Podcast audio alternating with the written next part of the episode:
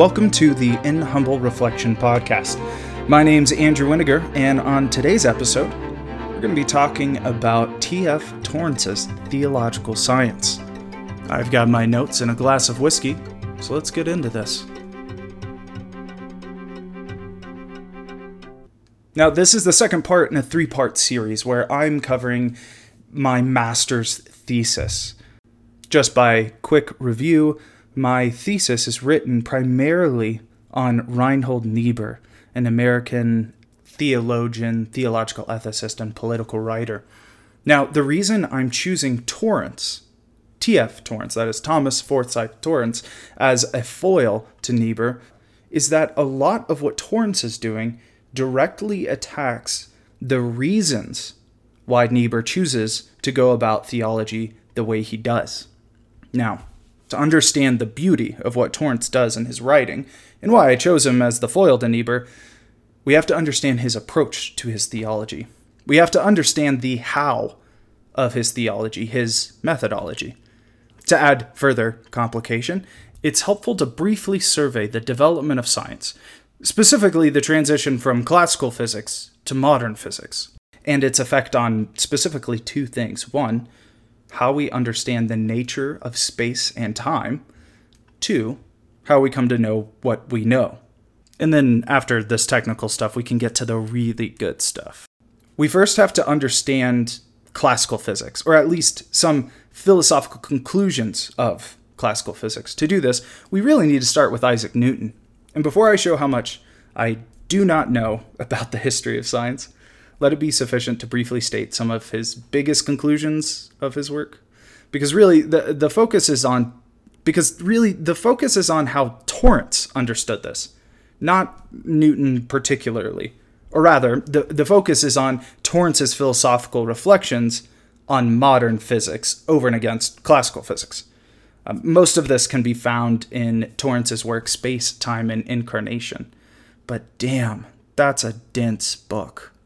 Firstly, an implication of what Newton did in science was that time and space were seen as the absolute reference points for all matter and the study of matter, basically physics. Time and space, then, are seen as like the, the fabric in which everything is woven. And as such, they are absolutely consistent.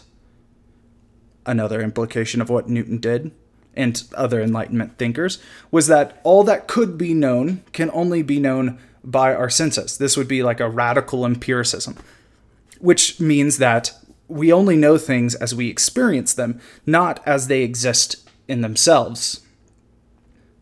To continue this line of thought a little bit further before we get to the, the big ideas, Immanuel Kant represents an advancement in this thinking. Kant was writing in response to David Hume, who rightly pointed out that one cannot observe certain theoretical assumptions that help us make sense of everything we observe, like causality or even math. To illustrate Hume's point, think of a pool table. We see uh, the cue ball hit the other balls when you're doing the initial break. And from this, we conclude that the energy and motion of the cue ball is transferred to the other balls. However, there is a bit of a leap here. We can see that one ball hit another and that the other balls started moving, but we don't necessarily know that the first ball caused the other to move. Rather, we assume that the cue ball caused the others to move. Or in the case of math, simple equations are easy to understand as uh, just merely symbolic, but the more complicated math becomes, the more we must assume that it is still relevant to the order of the universe, even though we cannot observe with our senses things like negative numbers or the square root of negative numbers. Hume rightly pointed out that Newton took these for granted, these theoretical elements that make sense of everything we observe. Kant, however, responded that these are imposed upon nature by the mind of the observer, so that we can make sense of the world around us. But because these are imposed upon reality, there's no way to know if they actually correlate to reality as it exists in itself. So, these two points have profound implications. Firstly, Because space and time are seen as the absolute reference points of physics, space and time are imagined as the container for all existence. The problem arises for our present discussion in that there's an implicit separation between all matter in space and time and anything outside of space and time. By seeing space and time as absolutes, they act as a kind of lid that God cannot rationally intervene in or through. Anything within space and time have to be understood according to our understanding of space and time, which means our understanding of science determines the rationality of any claims to miracle or the supernatural. The second implication of this is that there's a sharp separation between ontology and empirical reality. That is, there's a separation between the inner reality of a thing and then how we experience it. Just as the philosophy of existentialism separated the essence and the existence of a thing, here we see where science separated the essence and the existence of a thing. Again, this means very little when we talk about chairs, but it means so much when we talk about things we don't experience with our senses, like God. The conclusion of this was that theology, among other things, could not be considered a legitimate science. Enter stage left Albert Einstein and modern physics. With Einstein's theory of relativity, space and time are no longer the absolute reference points within physics. They are subjects involved in the study of physics, especially in that they are manipulated and affected by this thing called gravity. Think back to the movie Interstellar. There was that one planet whose gravitational pull was so strong that uh, Dr. Cooper's short time on the planet meant years for Dr. Romilly. Time dilation is something that scientists have actually confirmed in experiments. Our concepts of space are also something that have gone some revision in modern physics. Two examples of this are um, quantum tunneling, wherein some atomic particles seem to go through barriers that, according to classical physics, they shouldn't be able to. In fact, our survival on Earth is dependent upon the quantum tunneling that occurs in the sun. Take the other example of what is called virtual particles. And these are particles that seem to pop in and out of existence. These put a few holes in the classical container model of the universe, especially when you consider the discovery of waves and fields. This reconception of space and time go a long way to setting up a, a relational model of the universe, wherein all things are considered not in reference to time and space as independent existences, but in their constitutive relationships to everything else. If you remember the idea of relational ontology from the first episode of this podcast, here it is again. Now, there was one more contribution that Einstein made. It was his argument that if the new fields of physics are to be meaningful and reliable, then those theoretical components that Kant argued are imposed by the mind of the observer must in fact arise from the object of study.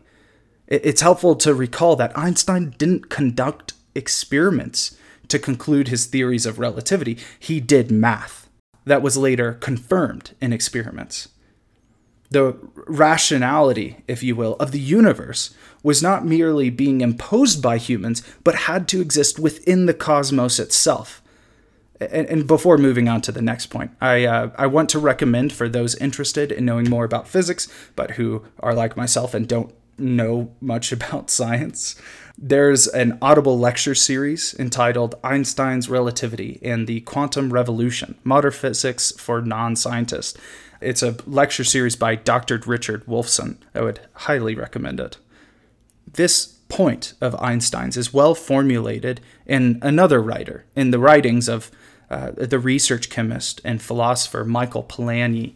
Polanyi went a similar direction to Einstein as he reflected on the question of how we discover truth, not just confirm it in retrospect.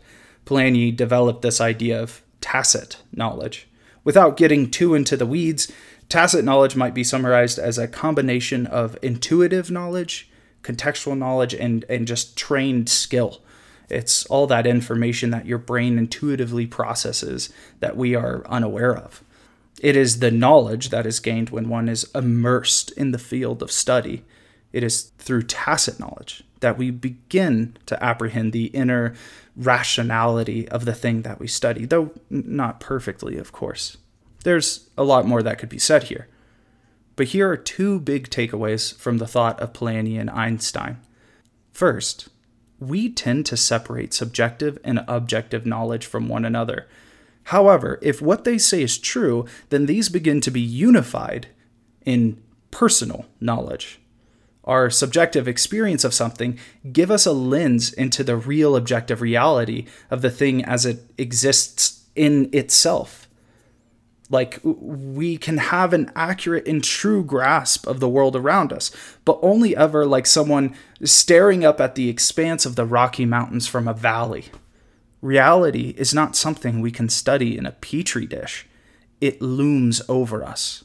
It is something that in which we are participating as we seek to understand it. We can explore it, but it demands our diligence and our humility. another big takeaway is that knowledge is best gained when one indwells or surrounds oneself in the field of study. Imagine you were tasked with studying the Appalachian Mountains.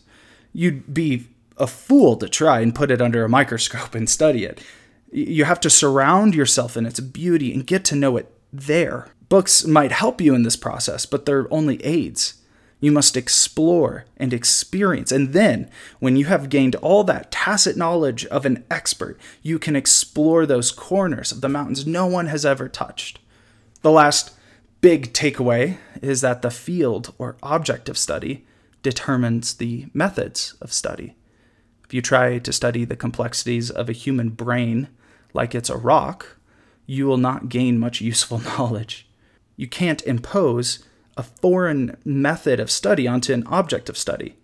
As I was preparing for this podcast, I read a story in Eugene Peterson's The Contemplative Pastor. He recalls the tragedy of the Franklin expedition, which was an Arctic expedition in 1845. According to Peterson, they had taken to the Arctic 1,200 volume library, hand organ, china place settings, cut glass wine goblet, sterling silver flatware, but no special clothing for the Arctic, only uniforms of Her Majesty's Navy. This would be a good example of the foolishness of when we impose a inappropriate method of study upon a certain object of study. This is the fundamental axiom of Torrance's methodology that the object of inquiry determines the method of inquiry. Okay, uh, so now how does all of this relate to theology? Well, Torrance takes these conclusions into the study of theology easy enough. Uh, firstly, the container model of the universe naturally excludes the legitimacy of any theology of the incarnation. I would argue that Niebuhr is a good example of this playing out. But in modern physics and a relational view of the universe, the universe is um, opened up, if you will, to the acting of God in creation. It's also important here to note, as I will probably reiterate in the next episode, that you should not conceive of God's transcendence as um, not physical or not created.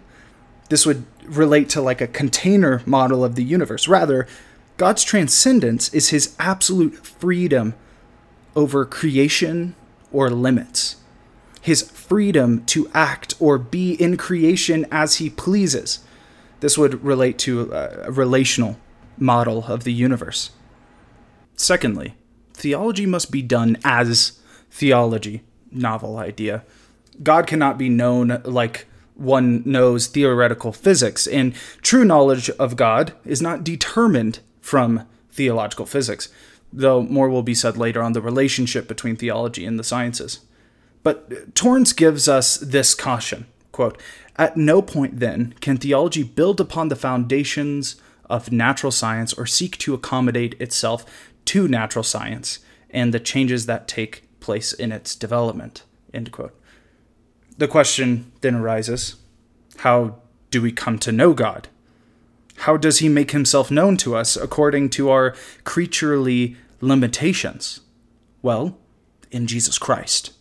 For it is in Jesus Christ that the Son has come to us in the form of humankind to make himself known.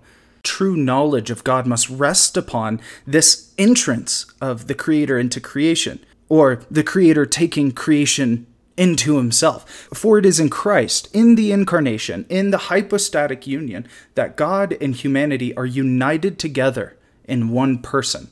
Quote, the doctrine of Christ is the doctrine of the true and complete humanity in full union with the true and complete deity. And it is in that union that the significance of both revelation and reconciliation lies. End quote.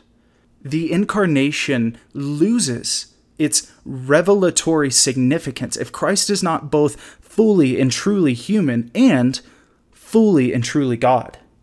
It is because he makes himself known to us in the conditions of our creatureliness that God can be known. Much skepticism is given to the truthfulness or even the possibility of our knowing God because Christ was 2,000 years ago, or because he spoke and communicated with human language, as flawed as it is. More or less, skepticism is cast on Christ's truthfulness precisely because he entered into creaturely existence. But these things are not obstacles, they are necessary. For instance, God had to speak to us in flawed human language, so that when we speak of Him, it might not only be as an analogy to the reality of who God is, but it still carries within it the truth of God. God brings our language to life so that when we speak of Him, we can do so truthfully. And He did this by taking our language into Himself. There is a complication, however. Christ is not presently with us. So we cannot experience God in Christ in this moment. If Christ is the mediator of God to humanity, who is the mediator of Christ to humanity? This point proves that we must always be Trinitarian in our conception of knowing God. For it is the Holy Spirit who mediates Christ to us, and the tools of the Spirit are Word, Sacrament, and the Church. Quote, by dwelling in God, the Spirit knows what God is within the immanent depths of his divine being. And by dwelling in us, he reveals to us the hidden depths of God, which could not otherwise be known or conceived by any human being. Thus, it is through the communion of the Holy Spirit, who is God and dwells in God, that we may share in the inner communion between the Father and the Son, and participate in their knowing of one another.